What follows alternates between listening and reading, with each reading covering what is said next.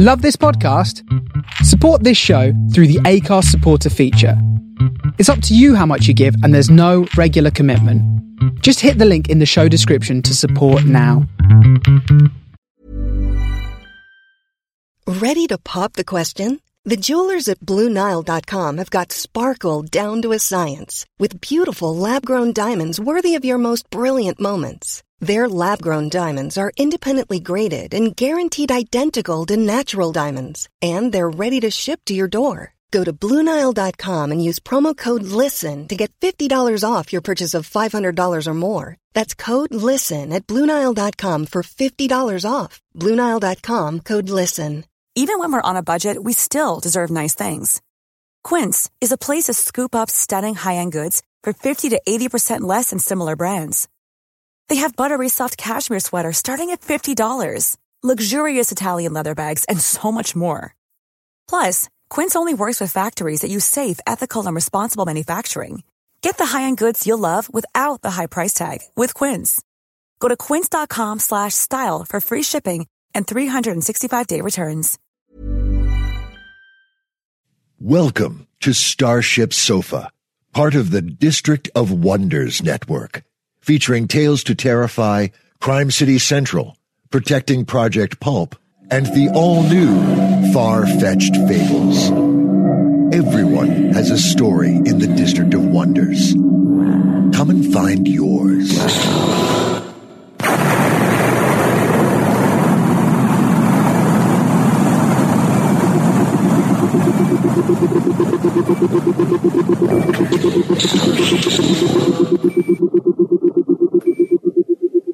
This is the Starship Sofa. Everybody, welcome, hello, and welcome to show 370. I am your host, Tony C. Smith. Hello, everyone. I hope everyone is fine and dandy.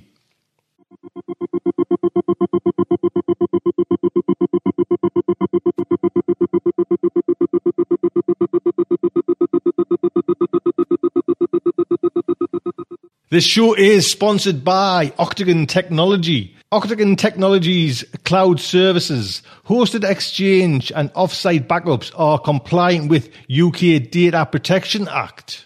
Big thank you to Clive and Diane for sponsoring this show as well. I'll put a link on to Octagon Technology. So we have two stories today and a fact article. I'll tell you what's coming in today's show. First up is a little bit of short fiction. That was me just hitting me hand off an ornament. We have The Piratical Sabbatical by Ian Whates. Then we have our very own Amy H. Sturgis with her looking back at genre history. Then the main fiction is Silence in Florence by Ian Creasey. That is all coming up in today's show. So the first short story is The Piratical Sabbatical by Ian Whates. I'll give you a little heads up about Ian. Ian Whates lives in a quiet Cambridgeshire village with his partner Helen, Honey, a manic cocker spaniel, and Calvin, a tailless black cat. He currently has two published novel series, The Noise Books, space opera with a twist via Solaris, and The City of 100 Rows trilogy, urban fantasy with steampunk overtones and SF underpinning via Angry Robot. Some 60 of his short stories have appeared in various venues, two of which were shortlisted for the BSFA, while his work has received honourable mentions in the year's best anthologies. Most recently, his fiction featured in Galaxy Edge number 10, that was the September 2014, alongside the likes of Larry Niven and Mercedes Lackey, Robert J. Sawyer, and George R. R. Martin.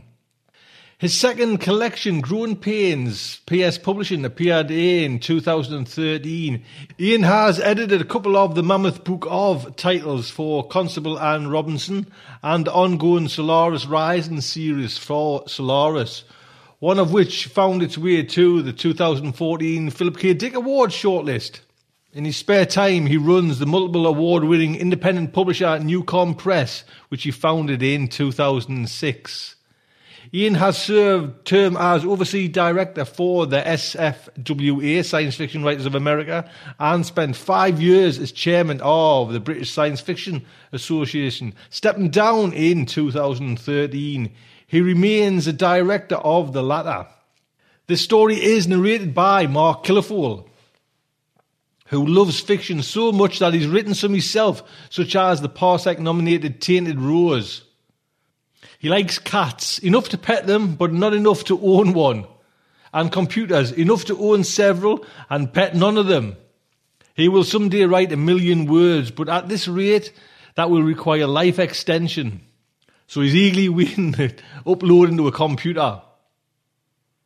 So, the Starship Sofa is very proud to present A Piratical Sabbatical by Ian Whates. You're good, you know that? Well, yes, I, I do realize that's what you're paid to be. No, really, I, I wasn't being a smartass. Sorry. I just never realized it was going to be this realistic. How it all started? At college, usual vacation time question. What do I do now? Everybody's doing something. Even my kid sisters gallivanting around the galaxy with her boyfriend. I wasn't going to sit around kicking my heels now, was I? Then I saw this ad on campus. What? My parents? They're off on some pampered luxury cruise, auto masseuse, stimulants on tap, the works. Anyway, so I see this ad Pirate Experience. The chance to be a buccaneer for a few weeks. How cool is that? I took the virtual tour and I was hooked. It was so well put together. We were all taken to this deserted corner of the old spaceport. Darkness, flickering lights. It already felt brimming over with skullduggery, even before we were in the air. I didn't know any of the others, which was part of the adventure. No, I didn't bother asking anyone. Pointless. I knew all my friends were already fixed up. I would have been too if Marcy hadn't dumped me. Two faced. Okay, sorry. We boarded this rickety shuttle. I guess what they piped over the sound system as we took off. Old sea shanties. Yo ho ho and a bottle of rum. Stewards even came around with mugs of grog. It was all so authentic. We docked with a larger craft waiting in orbit. The Queen Anne's Revenge. What kind of crazy name for a ship is that? Sorry, haven't a clue. I'm not very good with ships. A frigate, maybe? Anyway, we boarded the Queen Anne and we were each allocated a bunk. Not hammocks, thank goodness, but still pretty crude. Well, I'd say 25, maybe 30 of us. I never bothered counting. We were divided into groups of four or five and given a rota of duties. One morning it would be minor patchwork and repairs. There were plenty of those needed. The next it might be swabbing the decks. I kid you not. If that ship ever had auto clean, it had broken down long ago or been switched off especially for our benefit. The mornings were spent on chores, whilst the afternoons were reserved for more fun things gunnery lessons in the simulator. I was particularly good at that. Target practice with pistols at the ship's range, even sword fighting and some hand to hand stuff. Never realized there was so much involved in being a pirate, to be honest. It was exhausting, but exhilarating. In the evenings after dinner, the lights would dim, and we'd sit around the holo fire sipping grog and bumbo from our blackjacks. That's a sort of cup whilst members of the regular crew told tales of famous pirates and their exploits. The crew were great. They had all the jargon and would roar at us to avast and say ahoy instead of hello, stuff like that. There was even the odd shiver me timbers. and then to cap it all off, they discovered a ship, a big ocean liner ripe for plundering. We knew what that meant. Time for some real piracy. Sirens sounded and everyone ran around. I was assigned to gunnery since I'd done so well in the simulators. To be honest, the piracy bit wasn't as much fun as I'd hoped. It was mainly just waiting around. I wasn't involved in actually breaching the cruise ship's hull. I hadn't done that well in the simulators, apparently. But was given the job of mopping up. So when two shuttles launched from the target after it had been breached, I shot them down. Three shots, that's all it took. And I hit them both. Big explosions. Wham! Of course I'm proud. That was some hot shooting. It's not like anyone actually died after all. That's ridiculous. What reason would I have for really plundering an ocean liner? Money? Come on. Have you any idea how rich my parents are? That's a good one. No, of course, I'm not trying to bribe you. Really, officer, I'm not trying to bribe you. After the raid, well, the crew were in fine spirits, extra grog all round, and lots of singing. Next morning, there were a few sore heads and dodgy stomachs, I can tell you. But instead of the chores, we were given these two sealed chests. Yes, the ones you found us with. We were put ashore on some backwater planet and told to wait, that someone would be along shortly to show us where to bury the treasure. Well, we waited and waited until you lot showed up and took us all into custody. I have to say, the way you came screaming down in that cruiser with all those flashing lights and gleaming insignia was quite something. Very convincing. The most authentic part so far. I realize you've done it many times before. It's just another part of the experience. But even so, that's ridiculous. My folks are major wealthy. I have no motive for pulling something like this in the real world. What do you mean in inheritance? The ship we hit? I can't remember. If they told us the name, I missed it. Golden Star? Sorry, means nothing to me. My parents' cruise ship? Oh, that's good. That's really good. You had me going there for a minute. Lucky for me, I know this is all part of the package. None of this is real, right? Right?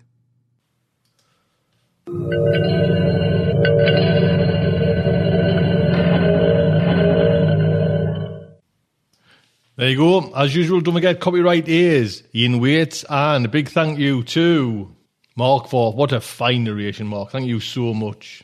So next up is our very own Amy H. Sturgis. Ames. Hello, ladies and gentlemen. It's time for another look back into genre history. Now, today we really are going to look back, but the inspiration for this is a very recent publication. As you know, I'm a historian. My sister is a scientist, and we're always looking for works to set aside for her daughter, my baby niece, as must reads. And there's one that we can definitely agree on, and you'll see why. It's The Case of the Missing Moonstone by Jordan Stratford, the first in the Wollstonecraft Detective Agency series. Now, this was first published in a Kickstarter ebook form in 2013, but January 2015 has brought us a new, more widely available version sold by Random House under the imprint of Knopf Books for Young Readers. This is a charming, steampunky alternate history in which history and mystery and science collide in an alternate 1826 where we have Ada Lovelace and Mary Shelley meeting as girls and forming a secret detective agency. Here is the official description with asides from me. 11 year old math prodigy Ada Lovelace, daughter of the famous and infamous poet Lord Byron, is a genius.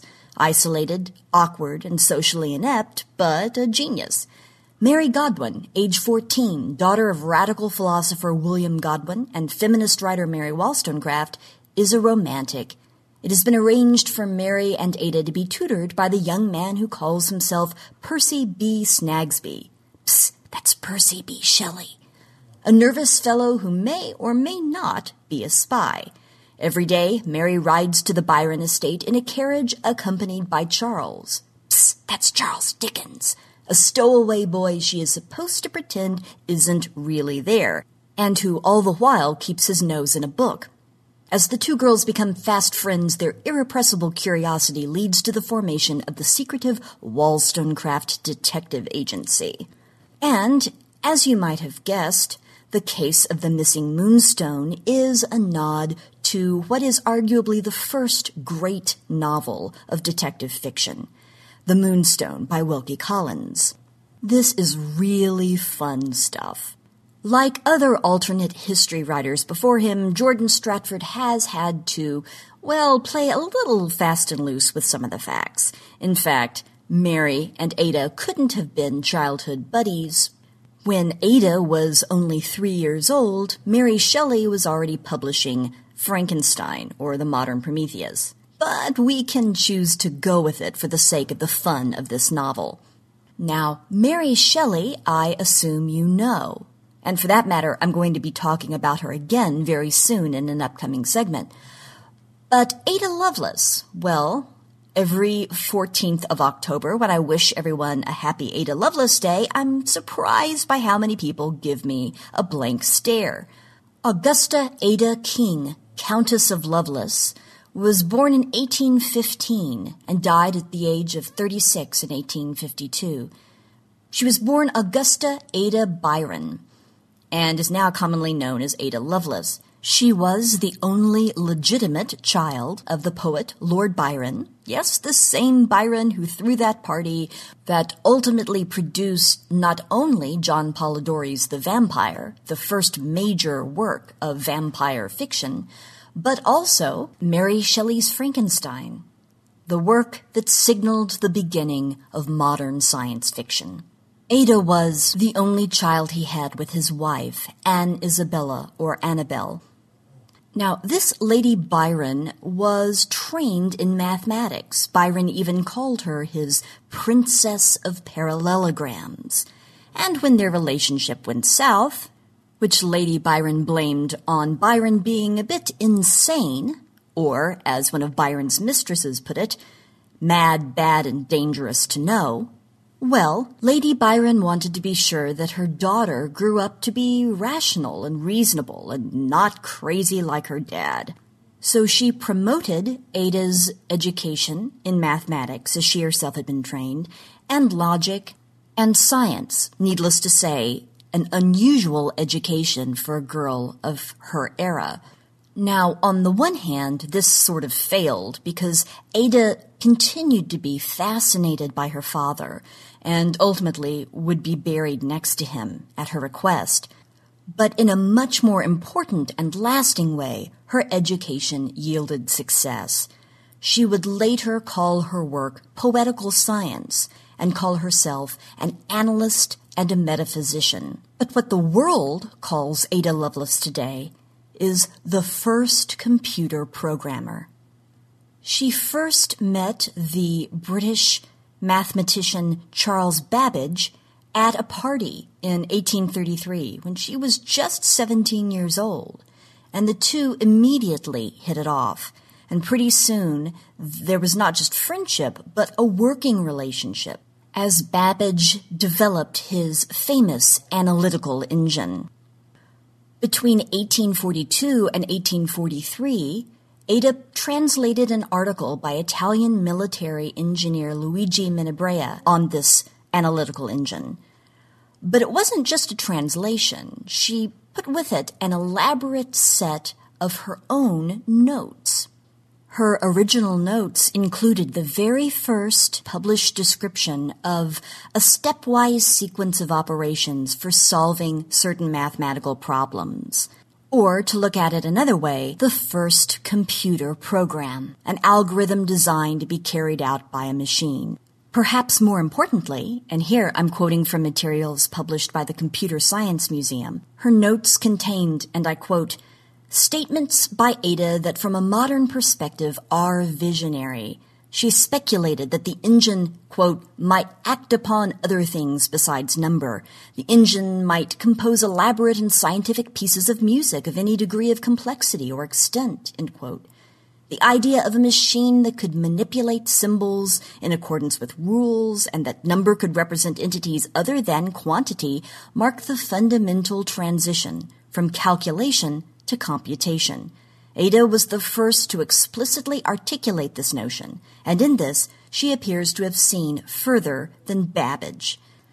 She has been referred to as a prophet of the computer age. Certainly, she was the first to express the potential for computers outside mathematics. Ada also thought about wider implications for the analytical engine.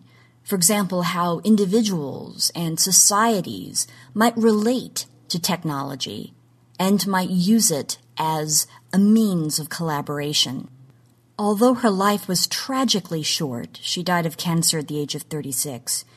She was praised by her peers at the time and has received many tributes since then For example, the Ada programming language is named after Ada Lovelace.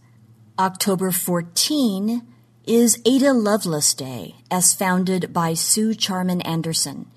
And on that day, people and organizations around the world raise awareness of and encourage women in STEM, that is, science, technology, engineering, and maths. Check out Finding Ada, that is findingada.com for more information about Ada Lovelace Day. There is also the Ada Initiative, which you can check out at adainitiative.org. This is a nonprofit organization that seeks to increase women's participation in the free culture movement, in open source technology, and in open culture. This was founded in 2011 by Linux kernel developer and open source advocate Valerie Aurora and open source developer, advocate, and founder of AussieChix, the largest organization for women in open source in Australia, Mary Gardiner. One of the ADA initiative's first programs was developing anti-harassment policies for conferences and conventions. Another is developing policy framework for creating a women in open source scholarship and programming guides for outreach projects and events. So the legacy of Ada Lovelace continues to be written. One can see how it makes a certain sense then, I think, that Jordan Stratford brings together this pioneer in science with the first lady of science fiction, Mary Shelley, to tell an adventure where bold hearts and reason win the day. Of course, in any era, it's refreshing to find fiction where girls use math and science and creative analytical thinking to solve problems. And there's something quite inspiring about imagining a young Ada and young Mary riding a rogue hot air balloon above the streets of London. So thanks to you, Jordan Stratford, for the Wollstonecraft Detective Agency and the case of the missing moonstone. And thanks to you, everyone, for listening. Happy belated or happy early Ada Lovelace Day. It's never too late or too soon to celebrate. I look forward to talking to you again very soon as we take another look back into genre history. Thank you.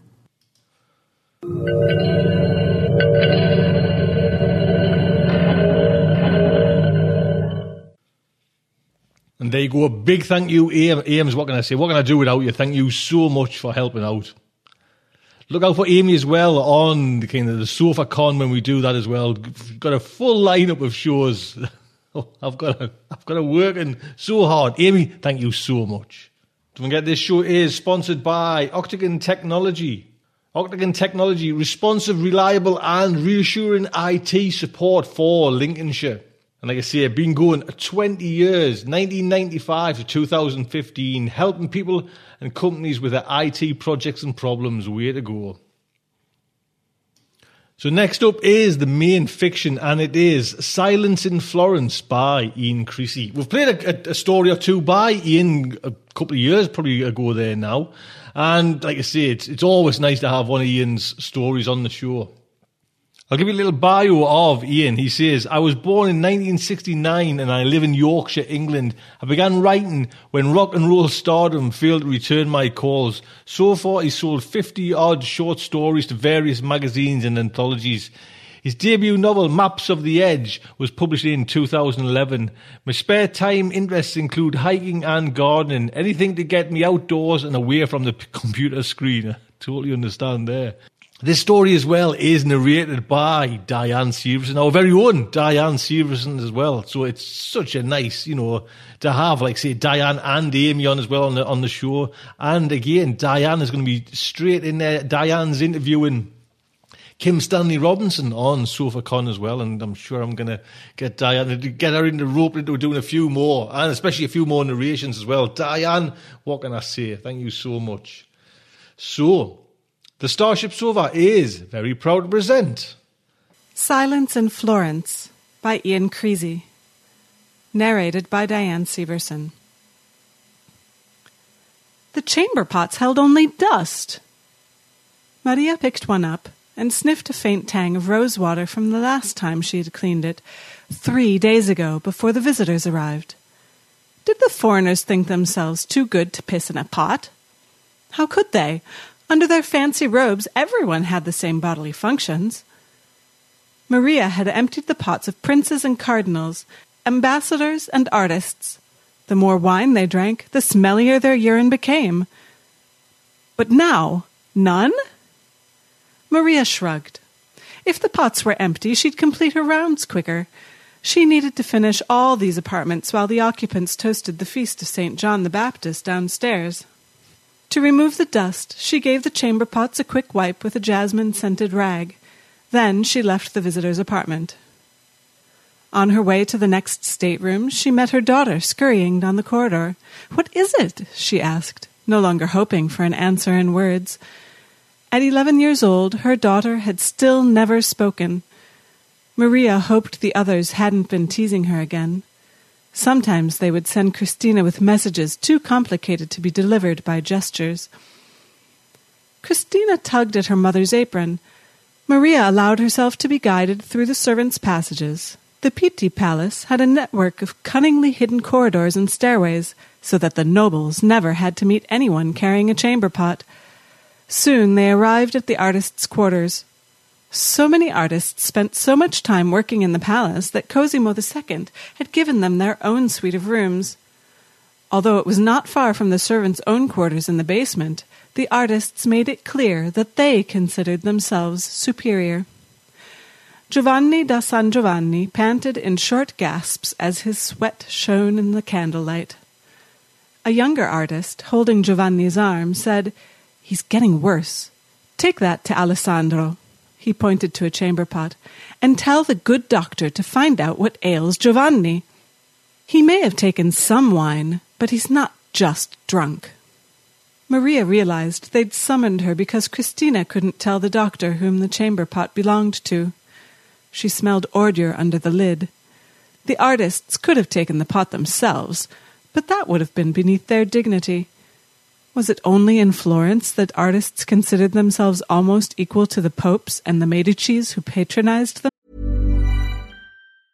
Jewelry isn't a gift you give just once. It's a way to remind your loved one of a beautiful moment every time they see it. Blue Nile can help you find the gift that says how you feel and says it beautifully with expert guidance and a wide assortment of jewelry of the highest quality at the best price. Go to BlueNile.com and experience the convenience of shopping Blue Nile, the original online jeweler since 1999. That's BlueNile.com to find the perfect jewelry gift for any occasion. BlueNile.com. Planning for your next trip? Elevate your travel style with Quince. Quince has all the jet setting essentials you'll want for your next getaway, like European linen, premium luggage options, buttery soft Italian leather bags, and so much more and it's all priced at 50 to 80% less than similar brands. Plus, Quince only works with factories that use safe and ethical manufacturing practices. Pack your bags with high-quality essentials you'll be wearing for vacations to come with Quince. Go to quince.com slash trip for free shipping and 365-day returns. Since 2013, Bombas has donated over 100 million socks, underwear, and T-shirts to those facing homelessness if we counted those on air, this ad would last over 1,157 days. But if we counted the time it takes to make a donation possible, it would take just a few clicks. Because every time you make a purchase, Bombas donates an item to someone who needs it. Go to bombas.com slash ACAST and use code ACAST for 20% off your first purchase. That's bombas.com slash ACAST, code ACAST. Maria didn't know. She had never even crossed the Arno. On the way to Alessandro's room, Maria said a short prayer over the chamber pot. Giovanni looked as if he might need more than a doctor's aid to recover. She let Christina tag along, although there would be work for her somewhere in the palace. There was always work for everyone. The girl skipped along the corridor, smiling at her mother, running her fingers along the frescoes until Maria took her hand. Painted angels looked on impassively, as if they didn't care what would become of Christina when Maria passed away. In the doctor's small room, a tub of leeches stood among untidy heaps of glassware and steel instruments. Alessandro's moustache twitched as he smiled ruefully and put the chamber pot on his table. There should be a better way to diagnose sickness than poking around in here. He said this a dozen times before, but Maria still felt warmed by the words. At least he spoke to her and treated her as a person. If she met him in the courtyard, his gaze didn't slide away into the distance. And how are you today? Alessandro asked the fair haired child, poking among his scalpels and bloodletting cups. Christina didn't answer, but only ducked shyly behind her mother. No change? he asked quietly. Maria shook her head. Even though she couldn't afford to pay him, Alessandro had examined her daughter several times over the years. He had never been able to find out why she couldn't speak. It was an old pain, not worth bringing up again. Maria cast around for a change of subject and remembered the empty chamber pots in the visitors' apartments. You'd find treating the foreigners more pleasant, she said. They produce neither piss nor stools. Alessandro laughed. Don't be silly. Every man produces bodily wastes. After all, what goes in must come out. I haven't seen any for three days, Maria said. They probably go elsewhere in the palace, the garderobes or the outside privy. But enough talk of stools. I must get on and examine poor Giovanni's. Maria shook her head as she left. Alessandro might talk of the outside privy, but twenty years as a chambermaid told her that no one would walk all that way from the palace's upstairs apartments, not when they could piss in a pot in their own room. And yet Alessandro was right. What went in must come out. Did the foreigners even drink? Or did they spurn the Tuscan wine like Tuscan chamber pots? Maria turned to her daughter would you like to see the nobles at the banquet? Christina nodded eagerly. Then come along. Maria knew that her silent child could be counted on not to disturb the guests. They went via the kitchens, standing just outside the hall, dodging the trolleys of confectionery steered by liveried men. Maria and Christina looked in at the feast. The smell of roast duck and spiced wine rose to the haloed saints on the high vaulted ceiling. Everyone was so richly dressed, it took Maria a few moments to spot the three visitors. Yet they stood out, yet they stood out, because even now they still hadn't removed their veils. The plague had hit Tuscany so many times that people often wore veils when traveling or even strolling in the city streets. But at table?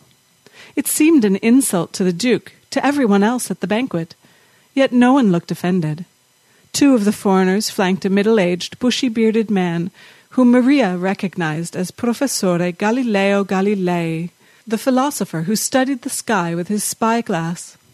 The group talked animatedly, pushing salt cellars and duck bones around the table. The third visitor looked away, gazing at the richly decorated walls, full of Bible scenes painted by the finest artists of the age. Maria saw that the foreigners neither ate nor drank. Galileo sipped wine and ate sugared citrons. The young Duke Ferdinand and all his guests feasted with gusto. Only the three visitors let nothing past their impenetrable veils. Behind their lace, robes, and gloves, not an inch of skin could be seen. Did any flesh lurk behind the clothes, or were the visitors just hollow masks? Maria shivered.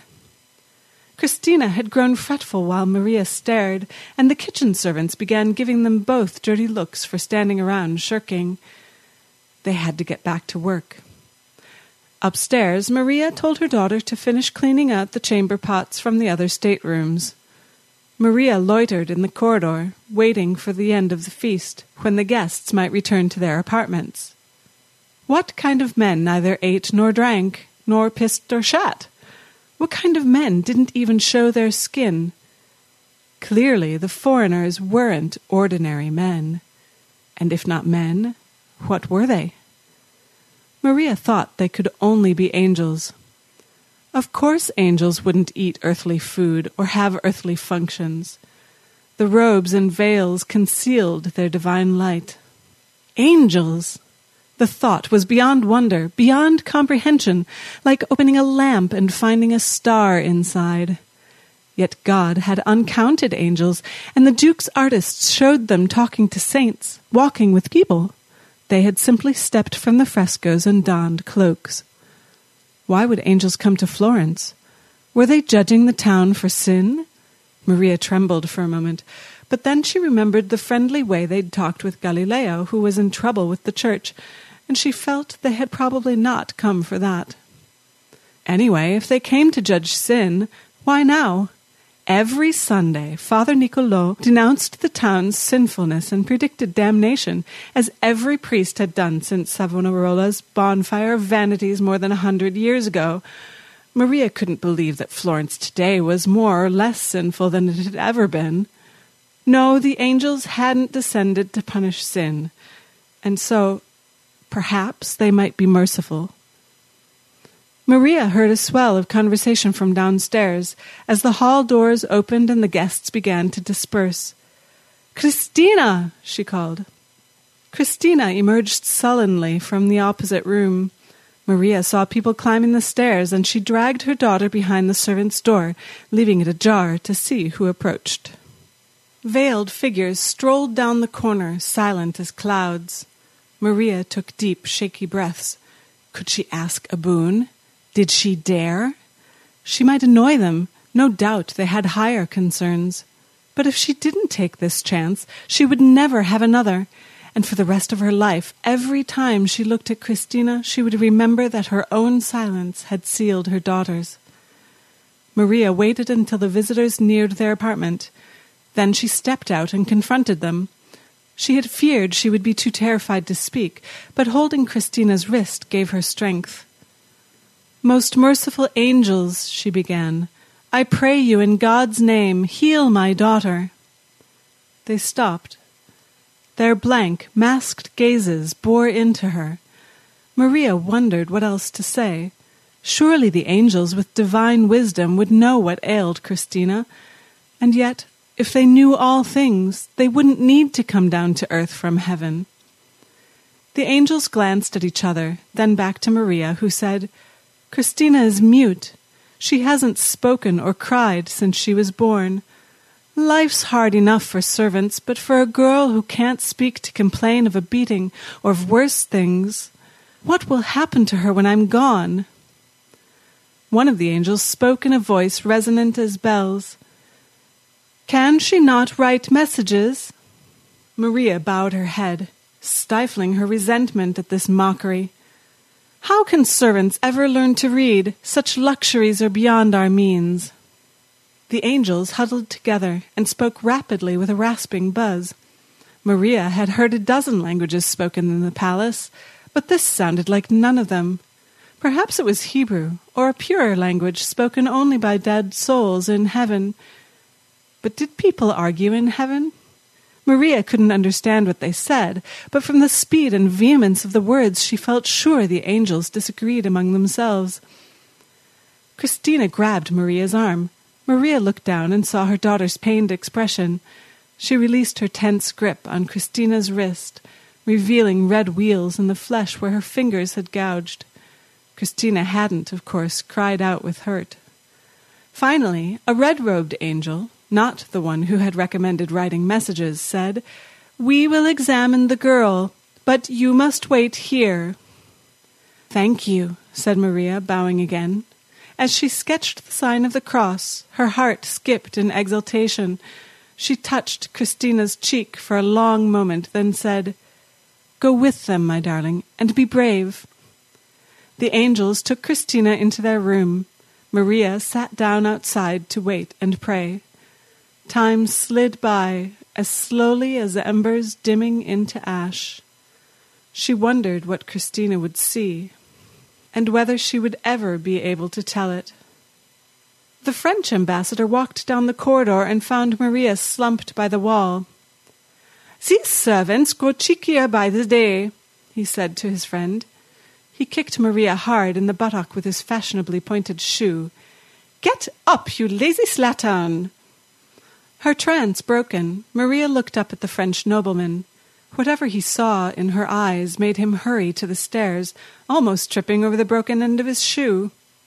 Maria gazed at the angel's apartment, wishing she knew what was happening to Christina. She noticed white light shining through the crack at the bottom of the door, a light brighter than any oil lamp or log fire, the radiance of heaven. She pressed her ear to the door, but could hear nothing through the thick wood. The light dimmed. The door opened, and Maria almost fell through it. One of the angels came out with Christina, who looked pale and frightened.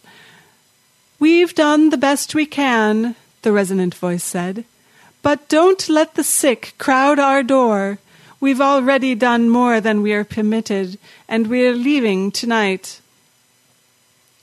Before Maria could utter any thanks or praise, the veiled figure slipped back inside. Maria hugged her daughter and saw a small red mark on Christina's neck. Are you all right? she asked. Can you speak? Christina opened her mouth. After a few moments, a faint croak emerged from the back of her throat. It's a miracle! Maria dropped to her knees and pushed Christina down too. O Lord, we thank you for the gift of your angels. Maria hoped that Christina would join her prayer. Her first words should be ones of praise. But Christina didn't speak. Instead, she made a drinking sign. Water. They hastened downstairs. After the girl had drunk two cups of water, Maria asked again, Can you speak? Christina opened her jaw wide. Maria saw the muscles in her neck tense as she strained to make a sound. A squeak burst forth, as harsh as the scrape of a rusted hinge. It was enough. Hush now, Maria told her daughter for the first time. You should rest. Perhaps some honeyed wine if there's any left from the banquet. She realized there'd be no sudden gift of tongues. Christina would have to learn to babble like a babe before she could talk in words. But even this painful squeak sounded as precious as if Christina had called her mamma. Maria gave her daughter a drink of warm sweet wine and put her to bed. Then she left the cramped servants' quarters in the palace basement. No matter what angels might visit, no matter what miracles might occur, she still had work to do. Too many people had seen her slacking today. She frowned. Christina had finished the upstairs apartments. What else needed doing? Maria remembered her visit to Dottore Alessandro. She'd have to go back and retrieve Giovanni's chamber pot. The doctor scrutinized so many samples that chamber pots kept accumulating in his room, and people shouted at her for losing them and she could tell the doctor about Christina's marvelous miracle. She rushed to Alessandro's room, where the eager words spilled out of her like water from the new fountains. The doctor had been using a spyglass to examine a small brown turd. He gave her an exasperated look and said, Angels? The artists paint angels all the time. They need something to fill the sky. No, Maria flapped her arms in frustration. Real angels here in the palace. They cured Christina. Alessandro stood up, his eyes wide with amazement. Christina can talk? Maria hesitated. She hasn't said any words, but she made a noise. She squeaked. Angels made your daughter squeak? The doctor sighed. Maria, you have to face the truth. If your daughter hasn't spoken in eleven years, she's never going to. Now take this damned chamber pot and tell Giovanni to lay off the wine. He thrust the pot toward her. Maria threw it to the floor where it smashed into a dozen pieces and splattered ordure over their feet. You're just jealous because you could never heal her. You never heal anyone poking around in shit. God knows people look down on me for cleaning it, but what about you? Look at yourself. She braced herself for a blow, but Alessandro only sat down and wiped his shoes.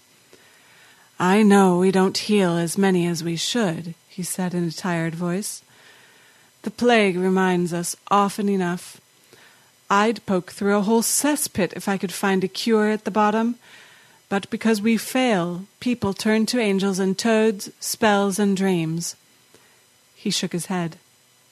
Maria picked up the pieces of the broken pot, already regretting her temper.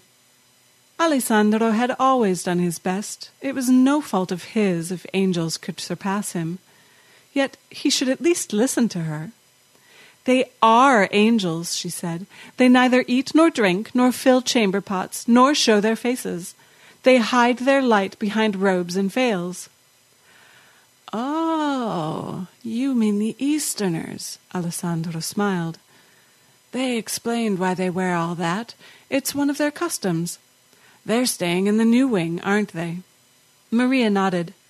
Then come along, I'll show you something. Alessandro strode out of the room, and Maria followed him upstairs. To her surprise, he stepped through the servants' door into the narrow back corridor. Maria's eyes took a moment to adjust to the dim evening light coming through the windows at each end of the long passage. She bumped into Alessandro when he stopped in the middle of the corridor. He fumbled along the wall and swore under his breath. After a long minute, she saw him remove a slice of stone. He pointed to the gap and made way for her to look. The block of stone had been hollowed out into a spy hole. Maria pressed her face to the wall and gazed through the tiny gap. She saw the visitor's apartment beyond, the familiar chairs and fireplace. The occupants were putting things in smooth gray cases a spyglass, some books, a small sculpture of Christ. And then she saw that the angels, alone in their room, had removed their veils. Each deformed face, blotched green and blue, had only a pit for a nose and no chin at all. The brows bulged forward with narrow slits for eyes. Leprosy, thought Maria as she staggered away. She had never seen a leper, but had heard rumors of the hideous deformity it caused. Yet how could angels be diseased? They're not angels, she whispered. Of course not, said Alessandro. But I'm curious to see whether the Chinese are really as yellow as they say. He stepped to the spy hole. Moments later, he fell back, his mouth hanging open and his face ashen with shock. My God, they're not human! They're devils! The slice of stone clattered from his hand to the floor. Demons in the palace! Go and fetch Father Nicolo! Maria didn't move. Alessandro pushed her, saying, Hurry up! We're in mortal peril of our souls. We need Father Nicolo to cast the demons out. Maria's thoughts whirled. The creatures behind the wall were hideous, but were they demons? Could devils touch a statue of Jesus? Could demons heal her daughter? If Father Nicolo cast them out, would her daughter lose the speech they had given? In that moment, Maria knew she didn't care whether the visitors were angels or demons or Chinese.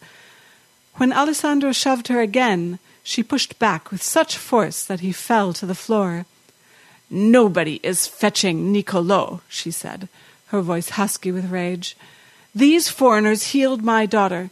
Nicolo wouldn't even pray for her. He said she was mute because she was born in sin, as if I could insist on marrying every drunken ambassador who grabbed my arse, as if a servant can say no. Alessandro said, Do you want your daughter to grow up a witch? If devils touched her, better a witch who can talk than a servant who can't. And do you suddenly believe in witchcraft after you sneered at toads and spells? I believe in what I see, and I see demons.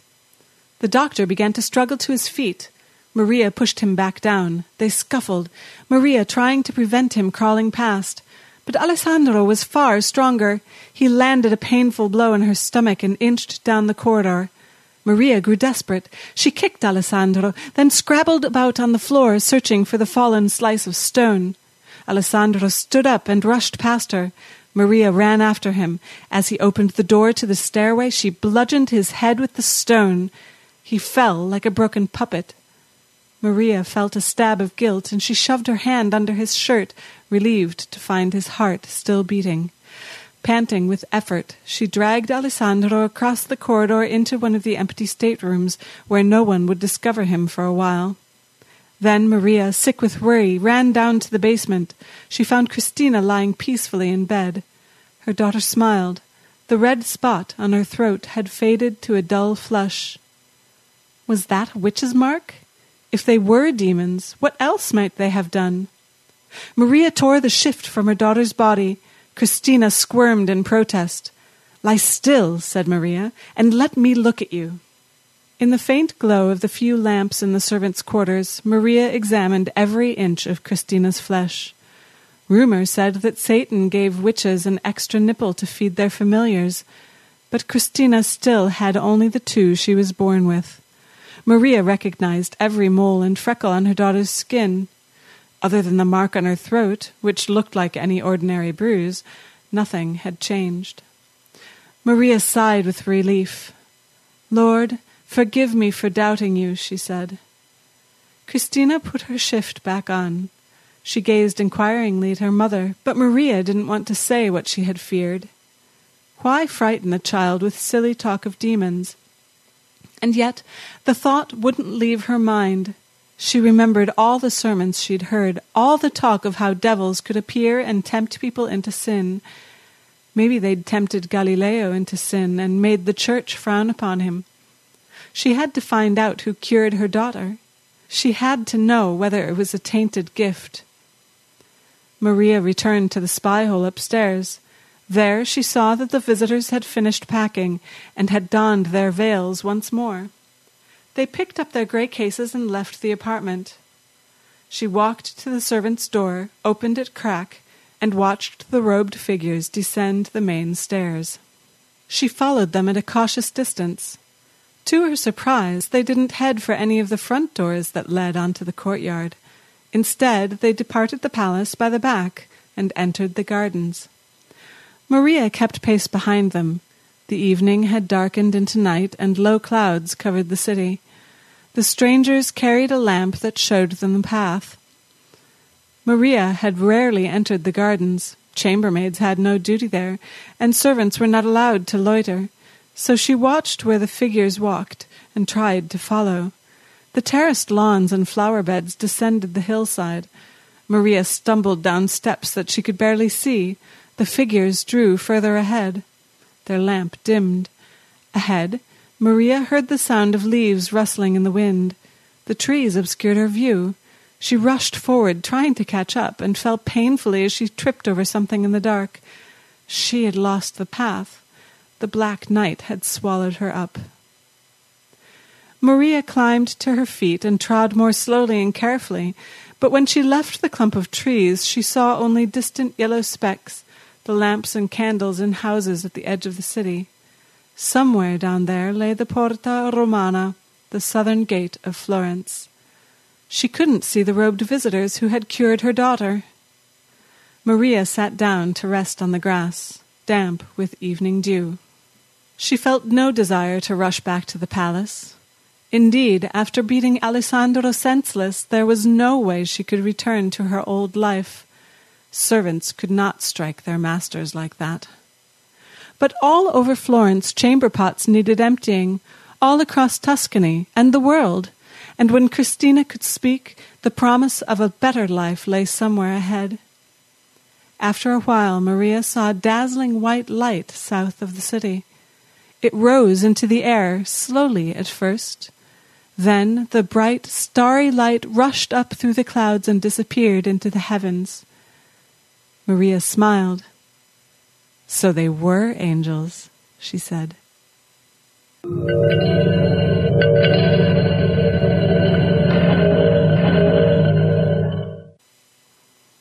And there you go. Big thank you to Ian for letting me play that story. It's been while. We've had that on the books for a, a, quite a while there. And Diane, what can I say? Thank you for doing that narration. A stunning one. Thank you so much. So that is today's show. I hope you have enjoyed it. I was going to ask you to stick around listen to it. So yes, thank you so much. Don't forget if you kind of want to, you know, support the show as well. Yeah, we've got the sponsorship that was kind of going, but we also kind of need to go for the the day to day running as well. We've got the kind of the donations and everything like that set up. So and the sofa notes, if you want to come along that, the private members little site there, that would be fantastic. Until next week, I would just like to say good night from me.